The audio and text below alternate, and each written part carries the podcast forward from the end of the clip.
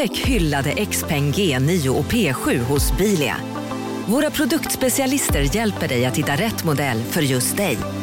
Boka din provkörning på bilia.se xpeng redan idag. Välkommen till Bilia, din specialist på XPeng. Hej, Synoptik här.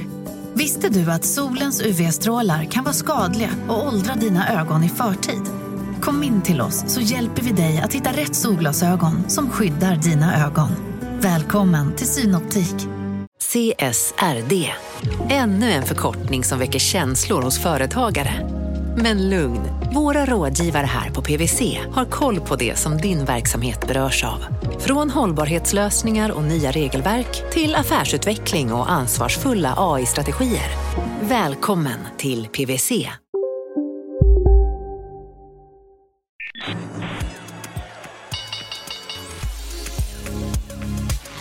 Här är Affärsvärlden Magasin med Helene Rådstein.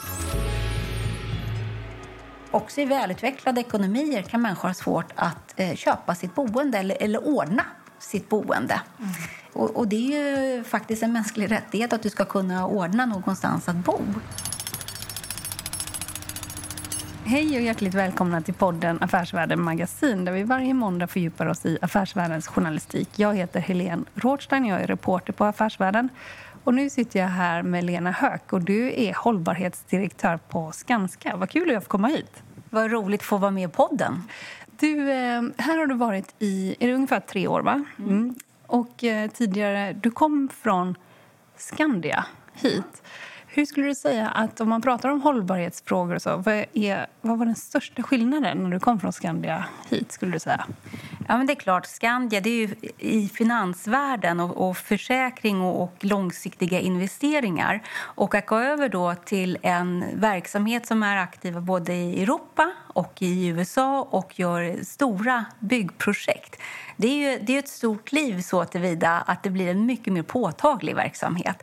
Här sätter man sig på skyddsutrustningen, går ut och kollar på verksamheten ute på byggarbetsplatserna. Mm. Så att hållbarhetsarbetet i den här typen av företag blir ju väldigt påtagligt. Mm. Allt ifrån säkerhetsrisker, hur vi säkerställer en god arbetsmiljö och en säker arbetsmiljö till också miljö och hur vi säkerställer också att vi är med och bidrar till det vi kan göra för en bättre miljö. Mm. Mer verkstad, helt enkelt.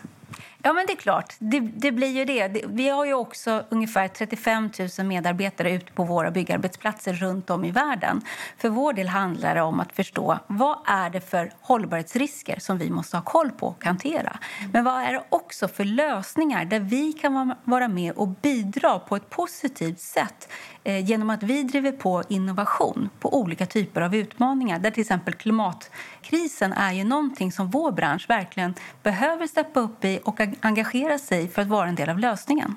För om man ser till utsläpp utsläppen då, till exempel, vad står ni för? Två tredjedelar eller någonting utav hela koldioxidutsläppen? Ungefär 40 procent av de energirelaterade koldioxidutsläppen kommer från den byggda miljön. Och det är ju allt ifrån både materialen som stål och cement till själva bygg, byggandet. Men också att sen står ju byggnader eller broar och annat i ett antal år. Vi pratar ju om 60 till 100 år för en byggnad om den då är energieffektiv eller om den är till och med kanske en energiplushus eller om den läcker energi och, och är väldigt kostsam så vad, vad gäller energi så får det en jättelångsiktig påverkan på faktiskt miljö. Om vi tar några risker då. Vi börjar med risker och så tar vi lite möjligheter sen. För en sak som eh, är lite kul det är ju det här när eh, liksom en byggnad eller hus när den inte bara blir energislukande utan när den också kan själv bidra och ge energi också utanför sig själv, eller hur? Men vi återkommer till det. Men om man ser till riskerna, vad skulle du säga är liksom era främsta risker här på Skanska? Vi tittar på flera olika typer av risker. Dels förstås, en har jag redan nämnt, och det är hur säkerställer vi en säker arbetsmiljö? Eh, det är alltid topp ett i fokus för vår del. Sen har vi också etiska risker. Hur säkerställer vi att, det är, eh, att vi håller en hög hållning vad gäller och säkerställer att vi kan påkomma om någon försöker med mutor eller något som är ett oetiskt eh, affärsbeteende? Sen har vi förstås miljö risk, miljörelaterade risker som vi också måste ha en god koll på. Så vi har ju ett flertal risker, men också till hur människor beter sig gentemot varandra. Att vi ska ha en schysst och inkluderande miljö där ingen eh, känner sig utsatt utan alla känner sig välkomna. Men detta, ni är ju ändå så pass stora om man då ser till risker som rör korruption och så till exempel för att få få lov att bygga någonting någonstans. Helt enkelt. Vad, hur, hur gör ni rent praktiskt för att stävja det? För det känns ju ändå som en ganska risk, riskig bransch överhuvudtaget inom just det. Mm. Ja, men det har du rätt i. Det, det är en, för vår bransch så är det en väldigt reglerad bransch. Det gör ju också att vi har väldigt mycket kontakter med olika offentliga aktörer både för att få tillstånd att bygga men också ungefär 60 procent av vår omsättning kommer faktiskt från olika typer av offentliga verksamheter. Så, och det kan ju öka risken för korruption till viss del. Sen är vi på marknader som har väldigt låg korruptionsrisk jämfört med hela världen. Då. Vi är i, i USA och Europa. Men det förminskar ju inte vikten av att vi ständigt alltid behöver hålla koll på det här. Så för vår del, vi har en Code of Conduct, en uppförandekod som alla våra medarbetare måste utbilda sig i. Vår målsättning är att alla inom första månaden på Skanska ska ha utbildats i Code of Conduct. 94 procent har gjort utbildningen sin första månad. 100 procent av alla som jobbar på Skanska har gjort utbildningen och man måste göra, man måste göra den återigen vartannat år. Har du kommit på någon gång att nu har det inte gått rätt till sen du kom hit? Ja, det strävar vi alltid efter på, att komma på eh, den typen av utmaningar.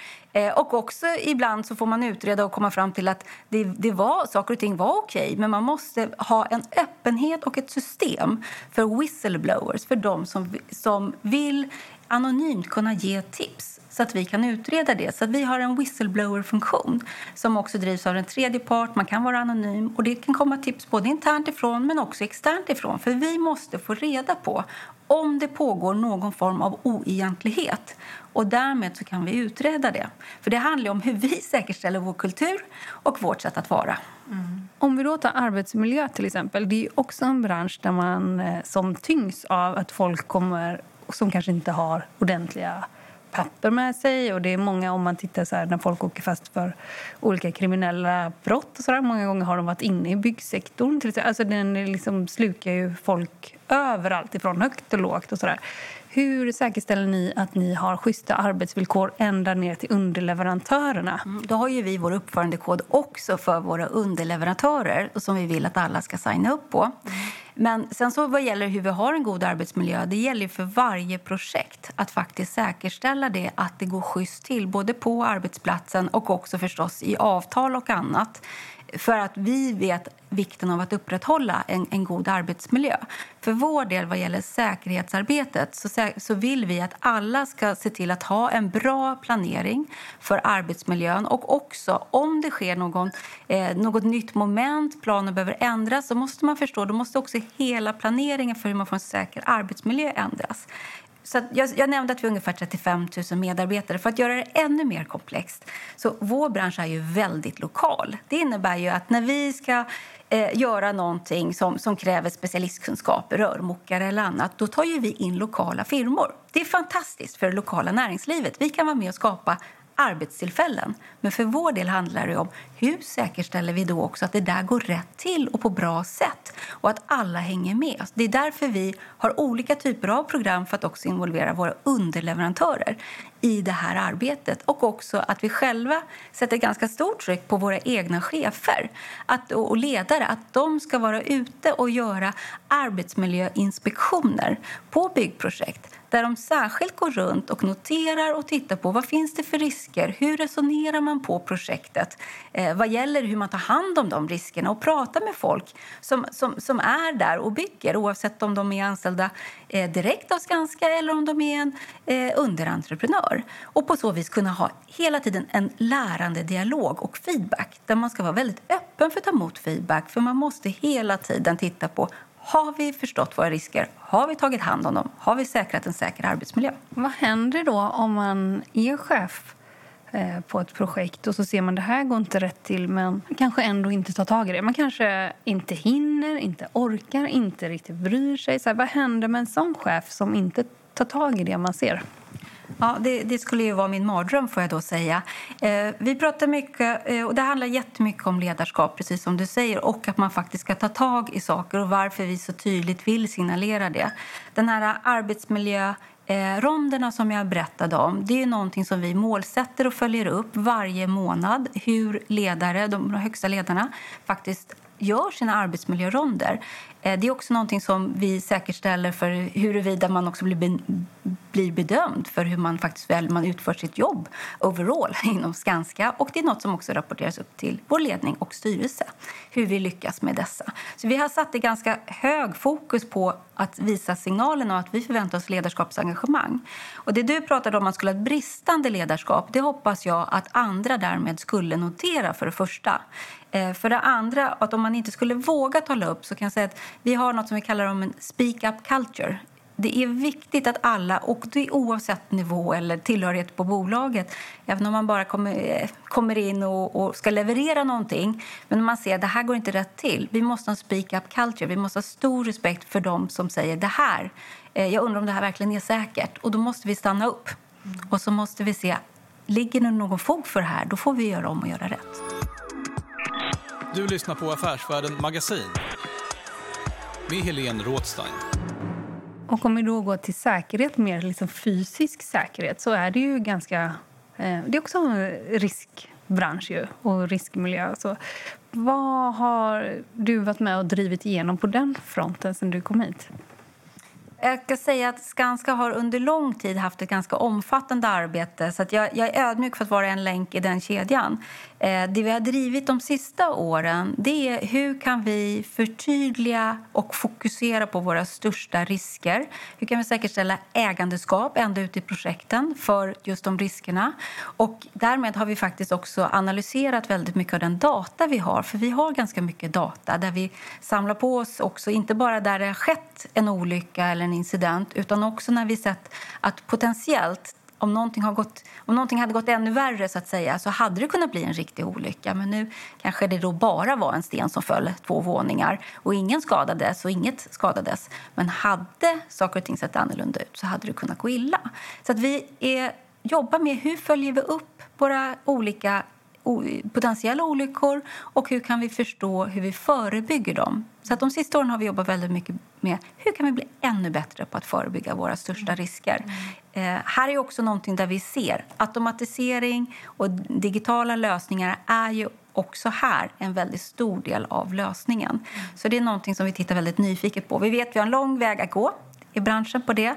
Men olika typer av automatiseringar och digitala lösningar skulle också innebära att vi inte behöver ha egentligen människor i situationer som faktiskt skulle kunna lösas istället med att ha en robot på plats och mm. därmed mindre riskfyllt. Vad har man kvar där? För det är samma med andra branscher, man tar så gruvindustrin och sådär, brottas ju också med liknande saker där man ska automatisera bort också riskfyllda moment och så.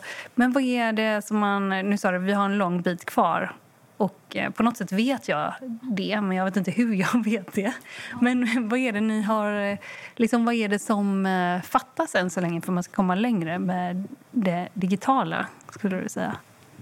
Kan vi säga, vår industri har ju inte ökat sin produktivitet i, på samma sätt som andra industrier har gjort de sista kanske 15-20 åren. Mm. Så vi har ju en möjlighet här i att ändra våra arbetssätt. Mm. Sen får man en ödmjuk för att det är väldigt komplext. Varje byggnad, var, varje brobygge etc. Varje renovering är relativt unik många gånger. Och Det är det som gör att det blir svårare med standardiserade lösningar. Nu har vi ett koncept där vi bygger mera modulhus eh, med, ihop med Ikea, Boklok.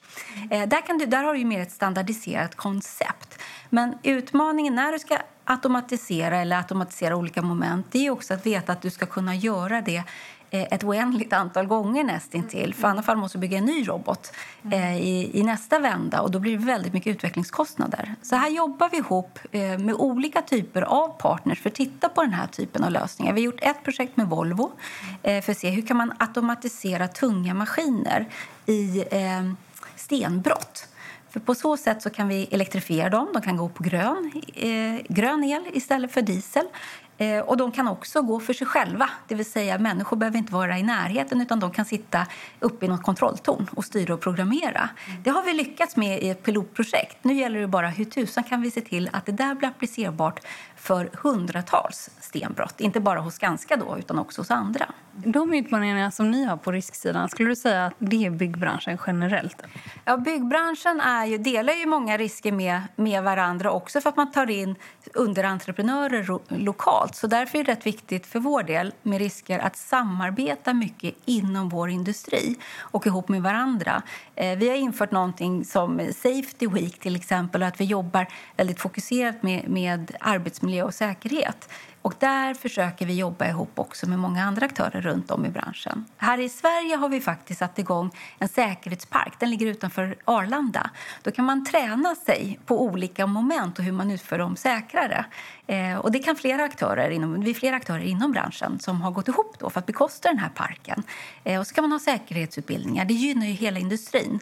Eh, på samma sätt jobbar vi på flera andra marknader för att vi vi mår ju alla bättre av om vi kan få hela vår industri att bättre ta hand om de risker vi har.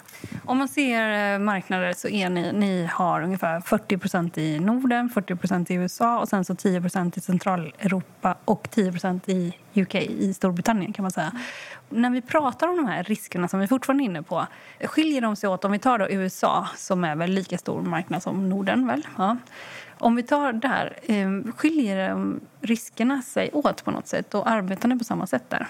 Ja, man får väl säga det att om jag gör en återkoppling till där kanske Skanska var för 10-15 år sedan så var vi också i Sydamerika, vi hade projekt, vi kunde ha eh, projekt lite över, överallt runt om, runt om i världen. Eh, om, om vi jämför med det perspektivet och den tiden så kan jag säga att det är mycket lägre risker i vissa aspekter där vi är nu i USA och i Europa därför att det finns mer regelverk. Samtidigt så är ju vi, precis som alla branscher, vi får ju material eh, från olika typer av leverantörskedjor och alla branscher har ju sina risker. Så, så, så på så vis så måste vi ändå eh, ta hand om det självklart. Jag, om jag, ska, om jag ska lyfta en marknad som jag ser verkligen har varit duktiga så i Storbritannien har man varit väldigt duktiga på att samarbeta i hela industrin vad gäller just arbetsmiljö. Också vad gäller modern slavery den, eh, den utmaningen som vi de facto har idag i samhället att människor på olika sätt kan bli intvingad i en arbetssituation eller inte få betalt, inte få lön eh, etc. Och hur vi då ska kunna säkerställa det i vår industri eh, och stävja det. För det här är ju kriminella element mm. som kanske har förfalskade handlingar och annat och hur vi då ska uppmärksamma det och se till att det inte sker hos oss. För det krävs ju nästan en expertis, alltså vad vet jag, Säpo, eller? Ja, men det är klart, om det är, om, om det är skickliga kriminella organisationer så, så, krävs det en hel arbete, del arbete. Mm. Eh, och, och, det är väl också återigen varför det är viktigt att det är, är regelverk på marknaderna som, som är duktiga och stringenta men också att man själv jobbar med sina egna funktioner och också hur man själv ska kunna vara uppmärksam. Marknaden sponsras av SPP, pensionsbolaget. Eh, förra gången pratade vi lite om ITP. Och som en kort repetition så, så var det ju 70-tal, arbetsmarknadens parter bestämde att alla tjänstemän ska ha en tjänstepension. Man kom överens om vilka villkor som ska gälla i den här pensionen och så kallade man den för ITP. Så jobbar man idag som tjänsteman i ett företag med kollektivavtal, då har man förmodligen den här pensionen, ITP-pensionen. Eh, och det är ju så att man kan påverka eh, den här pensionen, hur den är placerad. Vart femte år så gör nämligen Collectum, som de heter, en enorm upphandling där olika pensionsbolag kan ansöka om att få förvalta eh, de här pensionerna. Och SPP är ett av bolagen som valdes ut i den senaste upphandlingen. Och sen kan du som pensionssparare välja eh, vilket av de här olika pensionsbolagen som, som då ska få ta hand om dina pengar. Och tanken med den här upphandlingen är ju att liksom kvalitetssäkra de här olika alternativen eh, men också att förhandla fram stora rabatter så att pensionsspararna ska få ja, kunna spara pengar genom att avgifterna eh, som är så viktiga eh, blir eh, lägre. Och vill man välja någonting i ITP-systemet då finns det en relativt ny sajt som heter avtalat.se. Ehm, där kan man gå in och se hur sin ITP-pension är placerad. Jag gjorde det häromdagen faktiskt. Ehm, idén är att hälften av pengarna alltid ligger i något som kallas för traditionell försäkring. Det här gjorde vi ett avsnitt om i podden Kapitalet nyligen eh, som vi kallade världens bästa sparform. kan man lyssna på om man är intresserad. Eh, den andra halvan eh, den kan man också lägga i en traditionell försäkring eller så kan man placera det i något som kallas för fondförsäkring.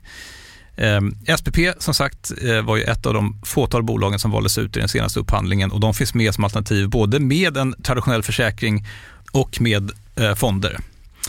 Så det var en liten bakgrund till ITP-systemet. Vill man läsa mer om det här eller typ kolla hur ITP-pensionen är placerad, eh, kanske göra förändringar, då går man in på avtalat.se. Eh, men tack säger jag till SPP som vill göra oss människor mer medvetna om hur enormt viktig pensionen är för oss som en framtida lön, men också som en positiv kraft i samhället eh, och förstås för att ni möjliggör eh, den här podden Marknaden. Du lyssnar på Affärsvärlden Magasin med Helene Rådstein. Om vi då ser lite på möjligheterna. Det finns en sak som känns ju väldigt spännande. Det är just att byggnader och hus, man behöver inte, de behöver inte sluka energi utan de kan också ge energi.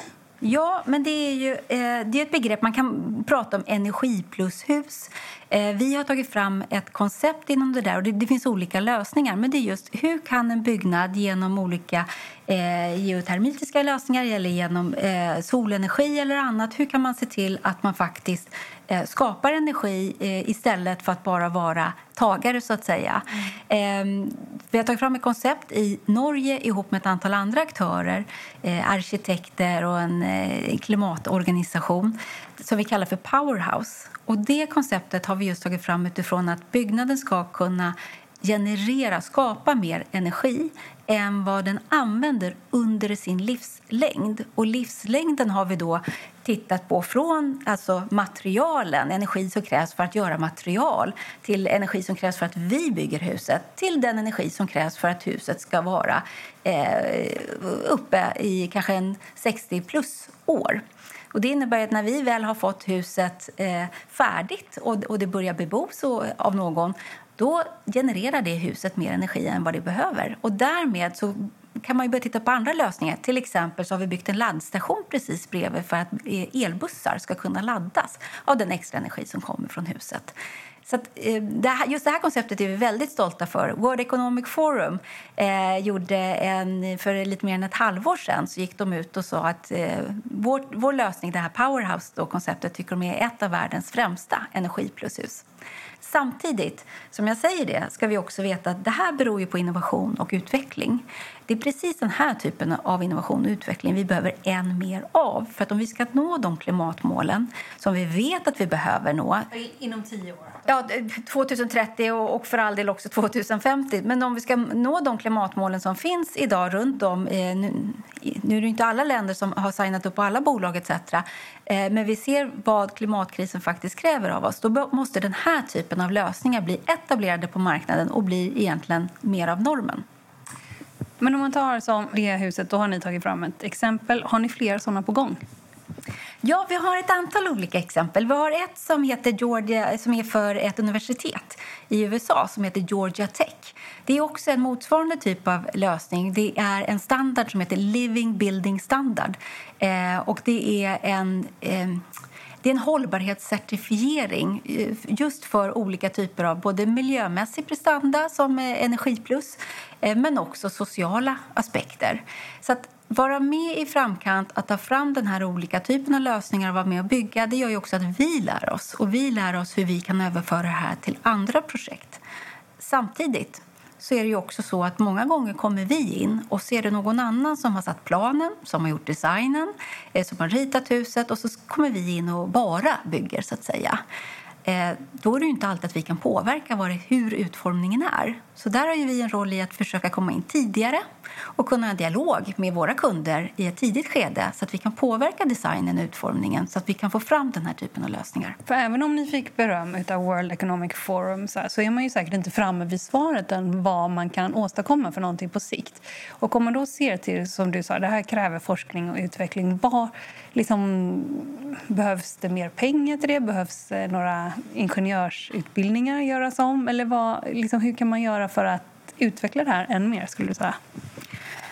Dels så tror jag att det är viktigt att man har ett tydligt direktiv eh, vart att omvärlden är på väg. Det tycker jag att vi ser att vi får. Inom EU får vi ett ganska tydligt direktiv vad gäller hållbarhet där man sätter väldigt tryck just på, på framförallt klimatfrågan men man lyfter också in biodiversitet och också att man måste ha en respekt för mänskliga rättigheter etc. Vi ser ju också att det kommer från de olika stater och städer där vi jobbar i USA, liknande typer av direktiv. Det är viktigt att vi i näringslivet ser att man från politiskt håll tar den typen av långsiktiga ställningstaganden. För då förstår ju också vi att om man tar och satsar på forskning, utveckling och innovationer eh, som kanske först kommer med resultat på fem och tio års sikt, då lönar det sig. Mm. För det kommer vara relevant också då. Så den här typen av långsiktiga målsättningar som nu har börjat sättas är jätteviktiga just för att få igång forskning och utveckling. För att sånt tar ju tyvärr lite tid. Jag var i London och eh, så var jag i City, alltså där eh, finanskvarteren på mm. kvällen. Och det var ju liksom men det var helt öde. Och Det var så enorma byggnader och jag tänkte på hela så här, energiutsläppet som var och på bostadsbristen som är mm. och liksom hur pressade folk är att bo. Och sen så står det ju liksom helt tomma byggnader, mm. liksom en, en liten stad utan någon människa i efter ja, vad kan det vara i verkligheten efter klockan åtta på kvällen. Eller någonting. Mm. Om man ser till det nya kontoret, boende och så här, efter corona, finns det någon tanke där att ta tillvara på det som finns mm. liksom, med nya kontor. Har du någon take på det? Eller är det helt off? Nej, men det är absolut inte helt off. Utan Det handlar om hur värdesätter man den resursen som finns, som är en byggnad, så att den kan användas mycket mer. Det är precis som att eh, sjukhus som har specialiserade operationssalar. Det är klart att kan man använda dem mer än åtta timmar per dygn så har ju det ett jättevärde. Eh, det är samma sak för en byggnad. Mm. Så att för vår del och för kundernas del så är det hur kan man vara med i den typen av liksom, lösningar där man kan dela. Eh, på kontorsmiljön så har det kommit mycket mer av den typen av lösningar där man kan hyra in sig etc. Eh, jag har sett vissa som just jobbar med hur kan man göra om kontoret så att man kan göra, ställa, hissa upp eh, möbler i taket och så blir det yogastudio och annat. Jag tror att vi, det fortfarande finns en hel del att jobba på där. Men skulle vi kunna ha en säng som kommer ner här när man ska sova? Eller kanske man inte liksom vill? Jag, jag, tror att vi måste hitta praktiska lösningar för det också. För hur utformar vi då ett, en byggnad? För, jag, jag, tror vi måste tänka på hur utformar vi byggnaden för flera olika typer av användning och funktionalitet. Mm. Där får man väl säga att det finns en, en hel del kvar att göra. Men hur, hur ser vi till att en skola kan bli använd också av andra verksamheter vid andra tider på dygnet till exempel. Mm. Det görs det ju liksom innebandy, mm. klubbar och, och, och, och, lite sånt där. Men det är sant, det är ju också släkt och det ska också hållas varmt och sådär. Och det är enorma ytor och så. Vad skulle du säga är mer liksom det som är mest intressant just nu inom hållbarhet? Vad, förutom det, vad, vad är det mer för någonting? Ja, men de nya tekniska lösningar som, ser, eh, som vi ser nu börjar ta fart. Och det handlar ju också om cirkularitet och återvinning. Eh, det handlar också, tycker jag, om spännande inom hållbarhet just nu. Det är hur finanssektorn helt plötsligt börjar integrera eh, faktiskt hållbarhet i sina analyser. Mm. Så dels riskperspektivet, men också möjligheterna och affär, hur man klarar av att ställa om sin verksamhet efter faktiskt affärsmöjligheter mm. kopplat till hållbarhet. Det tycker jag är otroligt spännande. Mm. Sen Ytterligare en aspekt det är ju, om jag ska nämna en tredje aspekt, alltså förutom det, ett, den tekniska utvecklingen som sker och som jag ser i vår bransch, eh, det, det, behövs mycket och det sker också mycket nu. Men nummer två är ju då finanssektorn. Men nummer tre, om jag ska nämna en tredje, så är det också hur den sociala hållbarheten också kommer in eh, väldigt mycket också ihopkopplad med miljön.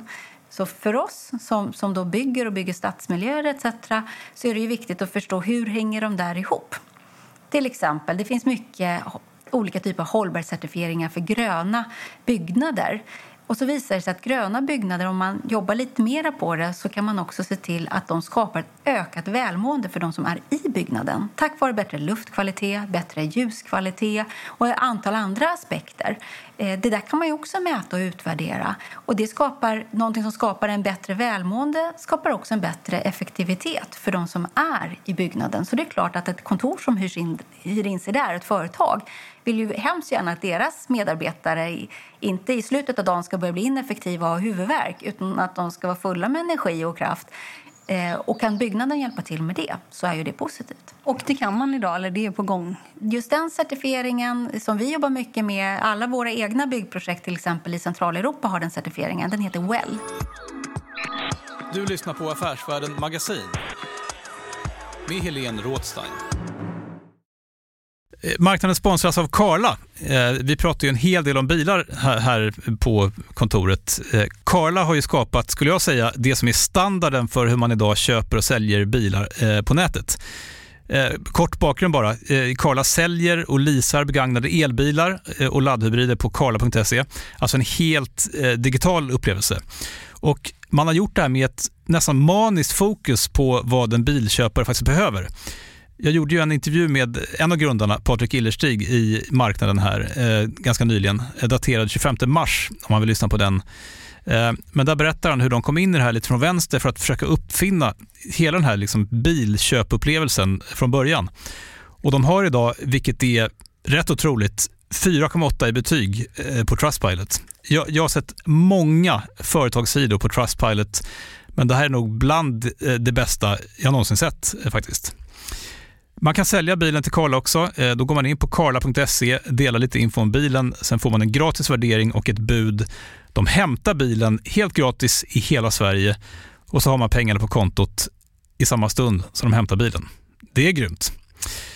Eh, så ska du köpa en ny bil eller sälja din gamla, eller båda delar för den delen, gå in på karla.se och eh, kolla. Alltså karla.se och Karla stavas med C. Tack så mycket till Karla. Om vi ska prata lite nördiga saker, det gillar du? Ja. Om man ska mäta vad hållbarhet är för någonting. Du har en fond till exempel och så ska du säga jag har en hållbar fond. Det verkar inte vara helt lätt. Varför inte? Nej, för det finns ju så otroligt många parametrar. Så förutom då, eh, man brukar prata om ESG, mm. Environmental, Social and Governance. Och på, på, på, på, svenska kan man väl uttrycka det som att det, det är miljöaspekter, det är sociala aspekter, men det är också etiska aspekter. Så det ena är ju riskperspektivet och sen så har du ju möjlighetsperspektivet. Dessutom så är det ju inte one size fits all. Utan det är ju så att beroende på vad du har för verksamhet så har du olika risker och olika möjligheter gentemot en annan typ av industri och verksamhet.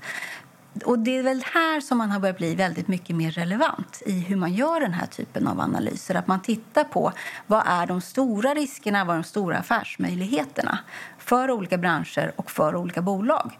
Man börjar också kunna bli bättre på att standardisera vilka typer av mätetal, hur man ska mäta prestanda. För det är klart, om alla mäter med olika måttstockar så ser det ut som alla gör ett jättebra jobb i deras egna ögon. Men för en finansanalytiker så måste man kunna se vilken typ av nivå prestanda har ett bolag jämfört med ett annat. Mm. Och det är väl där som vi nu börjar få en annan ordning.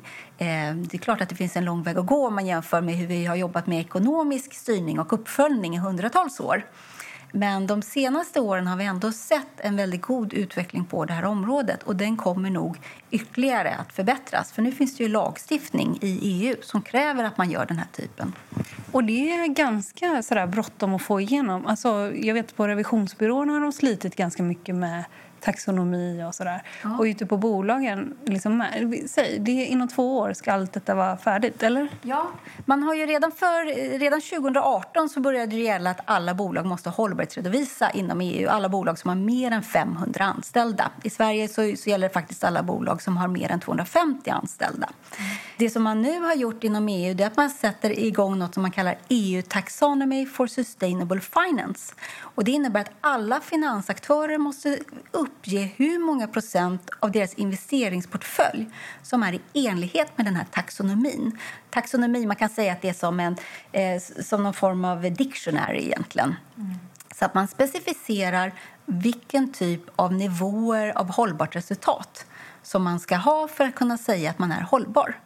Och det nu har EU börjat specificera vad det innebär, men det är framförallt inom klimat, vatten, biodiversitet, cirkularitet vad gäller material och sen så också att man hanterar sina sociala risker.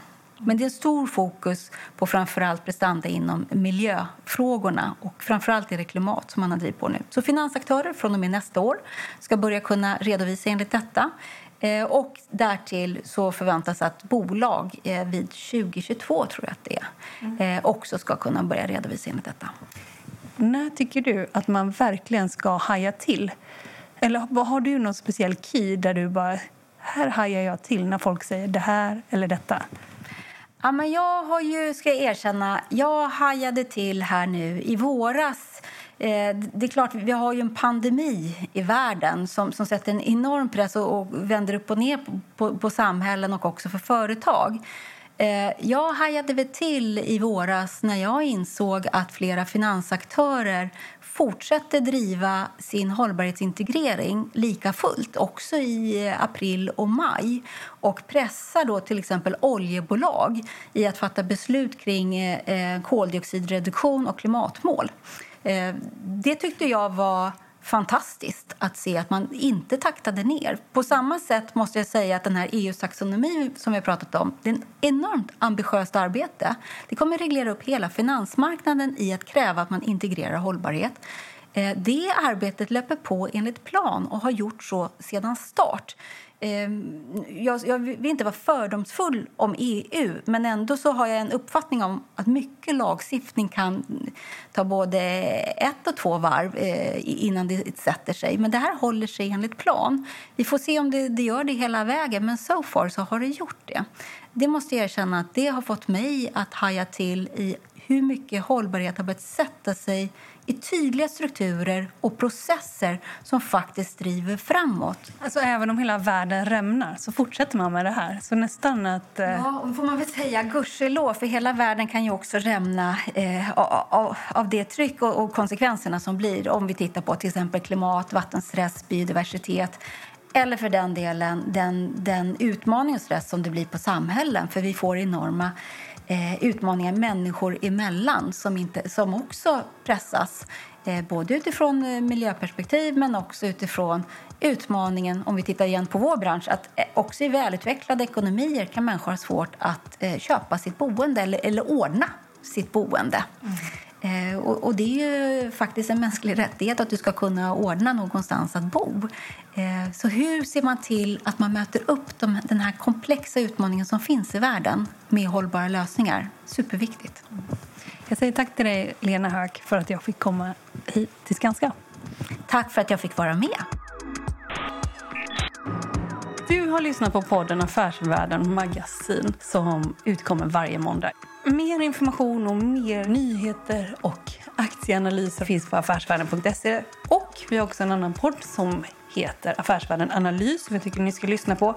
Och de som är intresserade av att sätta saker och ting i en vidare kontext vad gäller näringslivet och samhället i stort. Ni ska också lyssna på Bokpodden som vi har. Men den här podden, Affärsvärlden Magasin, den utkommer varje måndag. Så det är en vecka kvar till nästa gång. Håll ut, vi hörs!